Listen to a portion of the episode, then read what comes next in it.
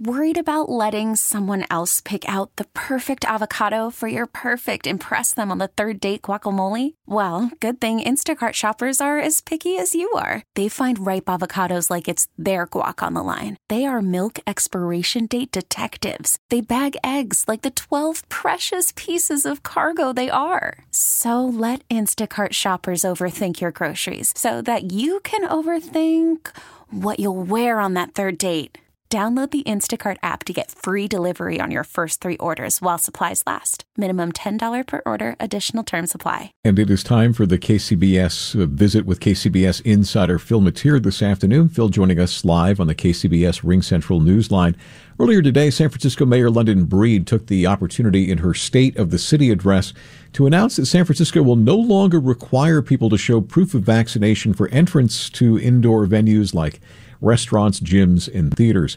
Phil, we want your thoughts on the mayor's overall speech. We'll circle back to that, but let's start with the vaccination news. Uh, given that Breed has been praised nationally for her handling of the pandemic over the past couple of years, largely for a rather conservative approach, um, how tough is this pivot going to be for her uh, and her administration?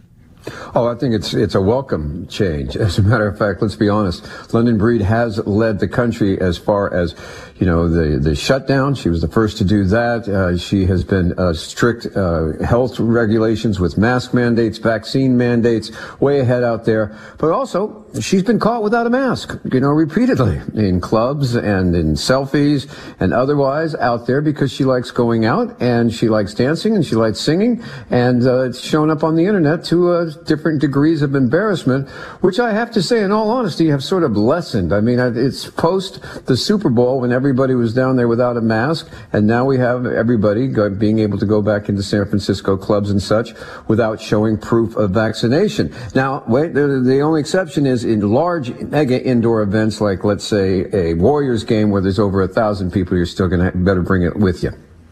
You know, Phil, this got me thinking about tourism, people coming from outside the Bay Area, because health officials and Mayor Breed talk about we have this incredibly high vaccination rate. All the numbers, the metrics look really good.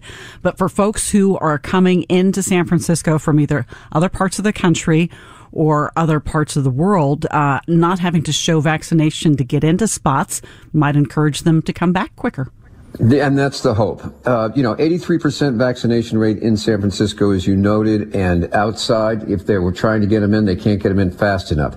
Now, I, I got to tell you that even when we had this vaccination, uh, you know, show your proof of vaccination, it wasn't really enforced by the city. I mean, I think there was one instance or two instances where they it, things they cited people, uh, restaurants, but for the most part, it was self-policing. And a lot of the restaurants and, and, and hotels and stuff did it because they felt people felt safe safer going in if they had to show vaccine. They were using it as sort of a marketing tool that we're the safest uh, and the healthiest place in the country.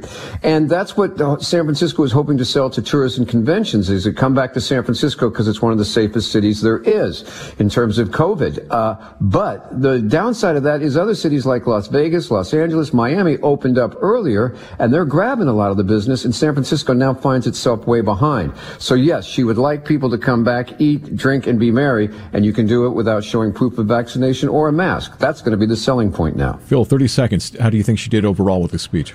It was an interesting speech, unlike past mayors that lay out, you know, visions of the city with new plans, new bond drives, new uh, buildings. She said it's nuts and bolts time. We need to use the tools, the money, and the laws that we have right now and enforce them and go from there rather than trying new programs. It's a whole different tone from the last couple of mayors we've had. Phil Matier, our KCBS insider, returns tomorrow morning at 750. We really need new phones. T-Mobile will cover the cost of four amazing new iPhone 15s, and each line is only $25 a month. New iPhone 15s? Only at T-Mobile get four iPhone 15s on us and four lines for 25 bucks per line per month with eligible trade-in when you switch. Minimum of four lines for $25 per line per month with auto pay discount using debit or bank account. $5 more per line without auto pay, plus taxes and fees. Phone fee at 24 monthly bill credits for all well qualified customers. Contact us before canceling account to continue bill credits or credit stop and balance on required finance agreement due. $35 per line connection charge apply. Ctmobile.com.